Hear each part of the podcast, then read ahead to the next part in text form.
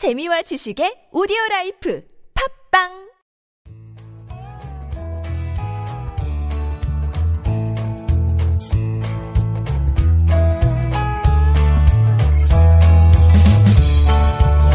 황홀하고 찬란한 광기 어린 창조적 유희. 여기는 한지훈의 고전에서 찾아낸 단단하고 수상한 심리학, 고단수 심리학입니다. 저는 진행자 서정숙입니다. 오늘은 그 세 번째 시간으로 광적인 사랑은 사랑이 아니다에 대해서 한지훈 작가님께서 강의를 해주시겠습니다. 여러분, 2015년 7월 20일자 연합TV 뉴스 포커스에 의하면 우리나라 이혼율이 세계 3위랍니다. 3위. 작가님의 말씀대로 우리가 광적인 사랑만 해서 그런가요? 왜 이렇게 이혼율이 높을까요? 게다가 요즘에는 황혼 이혼도 늘고 있다고 하는데요. 최소한의 노력으로 최대의 효과를 누릴 수 있는 방법. 한지훈 작가님께서 강해 주시겠습니다. 네, 안녕하세요. 오늘 또 사랑 얘기로 들어왔네요. 사랑이라는 것, 어떻게 보면 가슴 설레이고 가슴이 터질 것 같은 느낌이 들 때 우리는, 아, 사랑한다라고 말을 하죠. 그럼요. 빵빵해진 풍선처럼 막 곧 터져버릴 때에 심장이 멎어버릴 때의 그 순간을 우리가 사랑이다라고 말하고 영화나 TV에서 보면 이렇게 말하죠. 어우, 그 사랑이야말로 진실했어. 그래서 어, 뭐 그런 종류의 사랑에 열광을 하고 또 그런 종류의 사랑을 해보지 못한 거에 대해서 원통하다라고 느끼게 된다는 거죠. 그렇죠. 고전에서 보면은 보통 물레방앗간에서 네. 갑자기 싹 사라지는 이게 사랑이라고 얘기하잖아요. 네, 페이드 아웃, 페이드 인. 네. 자, 그래서 저는 오늘 에리히 프롬의 사랑한다는 것이라는 책을 좀 인용을 해서 이야기를 해볼까 해요. 네. 아, 잠깐 읽어드리고 한번 들어갈게요. 네. 흔히 위대한 사랑이라고 묘사되는 거짓 사랑의 한 형태, 자주 묘사되는 어, 소개감인데요. 우상적인 사랑이다.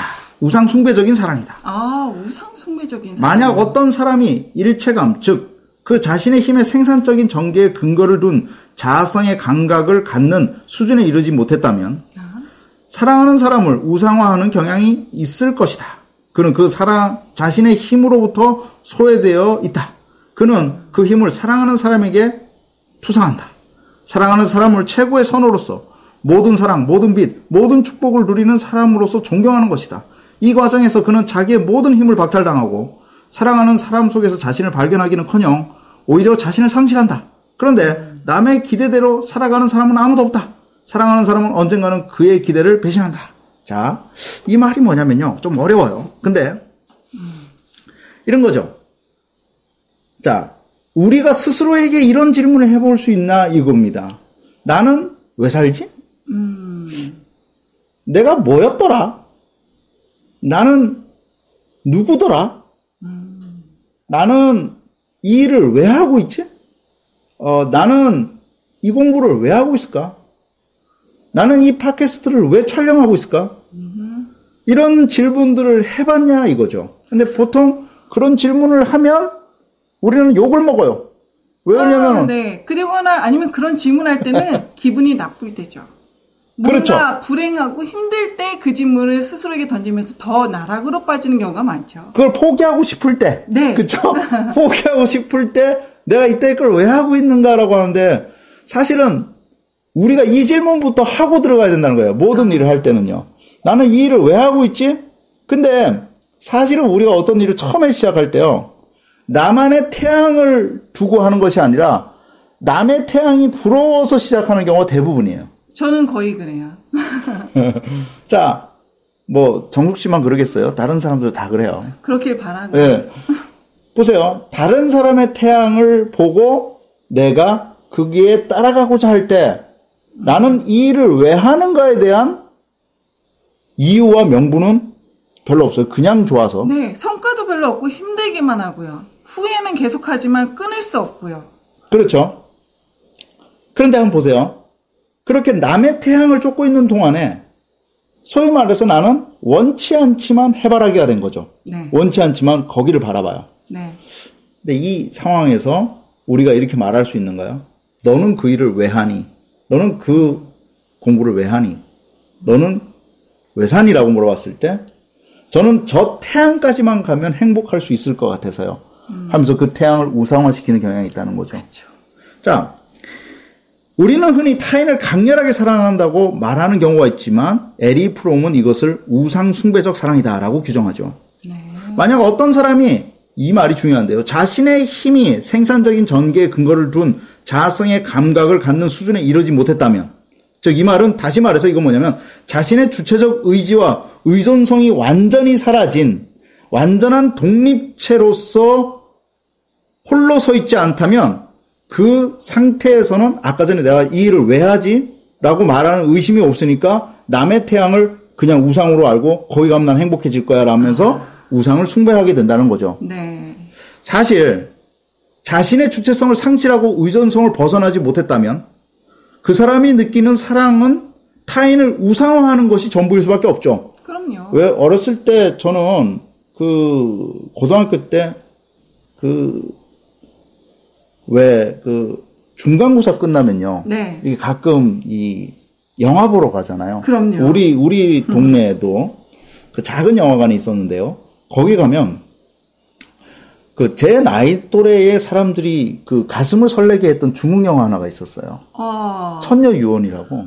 거기 보면 왕조연이라는 배우가 나오는데. 너무 닮고 싶었죠. 예, 그 약간 뭐 지금 보니까 별로 아닌데 왜 그렇게 광분을 했는지 그런 쇄도우 처리를 해가지고요. 이게 네. 환상적으로 귀신이 나타나는데 야 나도 한번 죽어볼만 하겠다 아. 이런 생각을 해서 한 적이 있어요. 그런 귀신을 만난다면 자 여기서 말하는 것 끊임없이 우상을 섬기고 싶은 느낌이 드는 것은 내가 내 자신한테 스스로에게 나는 이 일을 왜 하는 거에 대한 완전한 주체의식과 독립적인 의지가 없어진 상태에서 우상화를 끌어들여온다는 거죠.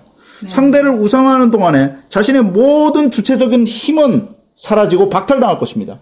이런 거죠. 그 사람이 좋아하는 음식을 따라가는 건 당연해. 음. 그 사람의 취향을 맞춰주는 건 다양해. 다, 아, 당연하게. 당연하게 여긴다는 거죠. 사랑하는 사람 속에서 자신을 발견하는 것보다는 오히려 자신을 상실하게 되는 것입니다. 그러므로 진정한 사랑의 시작은 자신을 위한 생산적인 사랑을 시작하는 것입니다. 모든 사랑의 기본은 자기애입니다. 아, 어, 아, 서정숙 이쁘다 하면서 밥을 많이 먹는 것은 자기애가 아니죠. 그렇겠죠. 보세요. 우리 시대는요, 어휘를 상실한 시대래요. 어휘 상실 시대. 예. 600 단어면 모두 다 해결되는 시대. 아, 아침에 밥 먹었니? 어, 밥 먹었어. 내가 너 때문에 이렇게 됐잖아.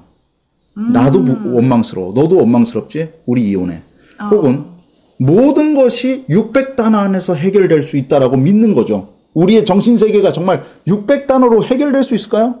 그러면서 이렇게 말을 합니다. 책 따위는 읽을 필요가 없어. 아, 우리는 시간이 없어. 우리는 600단어에서 우리는 모든 언어의 모든 것을 발견할 수 있고 우리는 이미 끝났잖아. 뭐하러 그런 짓을 해? 라고 말합니다. 네. 근데요. 저는 에리 프롬이 말한 이 말에 하나를 더 달고 싶습니다. 일단 자신의 생산성을 높이기 위해서 자신의 자신을 사랑하기 위해서 저는 이제부터 자신을 사랑하기 위한 방법으로 자신에게 훌륭한 어휘를 설명 찾아주는 건 어떨까요? 어, 자, 좋은 글을, 뭐 예를 들어서 저는 좋은 글이라고 했을 때 이 감수성이 풍부한 피천득의 수필 같은 책들을 한 번이라도 필사하고요. 그 손으로 네. 한번 써보시고 읽어보라는 것입니다. 네. 아, 이런 종류의 것들이 자기를 사랑하는 건데요.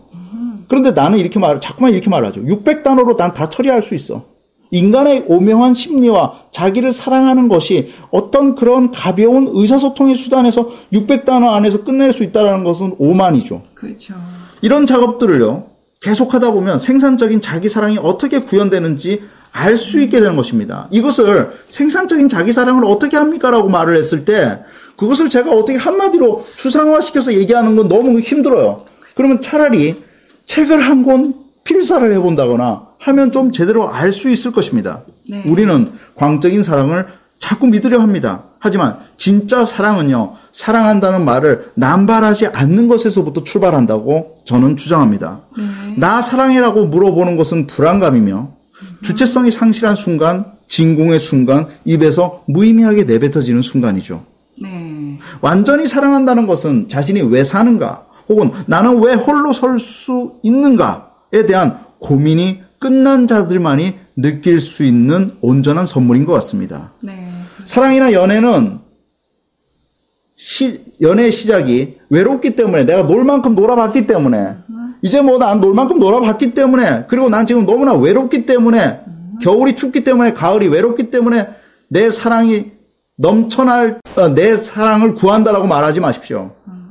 바로 내 안에 자기애가 넘쳐날 때 그러므로 지금 애인을 구할 수 있다. 그러므로 지금 결혼할 수 있다라고 말하는 것입니다. 네. 사랑은 공짜로 먹는 사탕이 아닙니다. 상대에게 잘, 잘 보이기 위해서 획득되어지는 가치도 더더욱 아닙니다. 네. 사랑은 독립된 개체가 독립된 개성을 가장 잘 표현하고 그것을 받아들여 줄 수 있는 상태에 있는 것입니다. 온전한 사랑이라는 것은요. 네. 서정숙이라는 사람이 온전하게 서 있고 그리고 사랑하는 사람이 온전하게 자기를 확실하게 표현할 수 있는 그 상태를 만들어 주는 것. 네. 그리고 그것을 존중해 주는 것. 그 상태에서만이 우리는 사랑할 수 있는 조건이 형성되는 것입니다. 우리는 가끔 사랑을 찾는 것이 아니라 호구를 찾고 있습니다. 네. 의존성을 가진 미성숙 인격체일수록 완전한 호구를 원합니다. 외모, 재력, 학력 그런 것들이 완벽한 호구 하나를 찾는 것. 그것을 뭐라고 하냐면 모든 사람들이 반대해도 그 사람만큼은 내 옆에 있어 줄 거야 라고 믿는 거죠. 네. 사랑은 투자나 게임이 아닙니다. 효율성에서 관점에서 사랑을 시작하게 된다면 그것은 반드시 실패하는 게임이 될 것입니다. 사랑은 자신을 완전히 사랑하고 자신이 왜 살아야 하는가에 대한 완전하고 확실한 정의가 있은 다음에 상대의 것을 인정해 줄 수 있을 때 사랑은 넘쳐오를 것이고 그때만이 자기 희생 그리고 의존성을 벗어나 우상의 단계를 벗어나서 진실한 사랑이 될 것이라는 것을 확실하게 이야기해 줄 수 있습니다. 결론을 내려드리겠습니다. 오늘 결론은 이렇습니다. 우선 사랑하고 싶습니까? 자기 생산성을 확대시키십시오. 그것은 가난한 나에게 대해서 즉 철학적 질문을 할 수 있는 힘을 주라는 것입니다. 책 한 권을 필사해 보십시오. 내가 풍부한 한국어의 어휘로 되어 있다라는 책을 하나 골라서 그 어휘를 내 걸로 체득시켜 보시고 큰 소리를 읽어 보십시오. 그러는 동안에 나는 왜 사는가? 나는 왜 풍요롭지 못하게 나를 사랑하지 못했는가에 대한 결론을 낼 것이고 그 풍요로움 속에서 에리 프롬이 얘기하는 우상 숭배적 사랑을 벗어날 수 있지 않을까 생각해 봅니다. 감사합니다. 네, 저 같은 경우는 정말 우상 숭배적인 사랑을 했던 것 같아요. 왜냐하면은 저는 파란색이고 저의 배우자가 빨간색일 때 저희가 사랑을 한다면 보라색이 돼야 된다고 생각을 했지 파란색과 빨간색이 같이 한 길을 갈 수 있다는 생각을 해본 적이 없었거든요. 오늘은 작가님의 말씀처럼 저의 사랑도 남 저의 배우자의 사랑과 같이 갈 수 있다는 것을 믿고 저의 또 다른 스피릿집 하나를 필사해 보도록 하겠습니다. 고단수의 심리학 저는 진행자 서정수 네, 저는 작가 한진이었습니다. 감사합니다.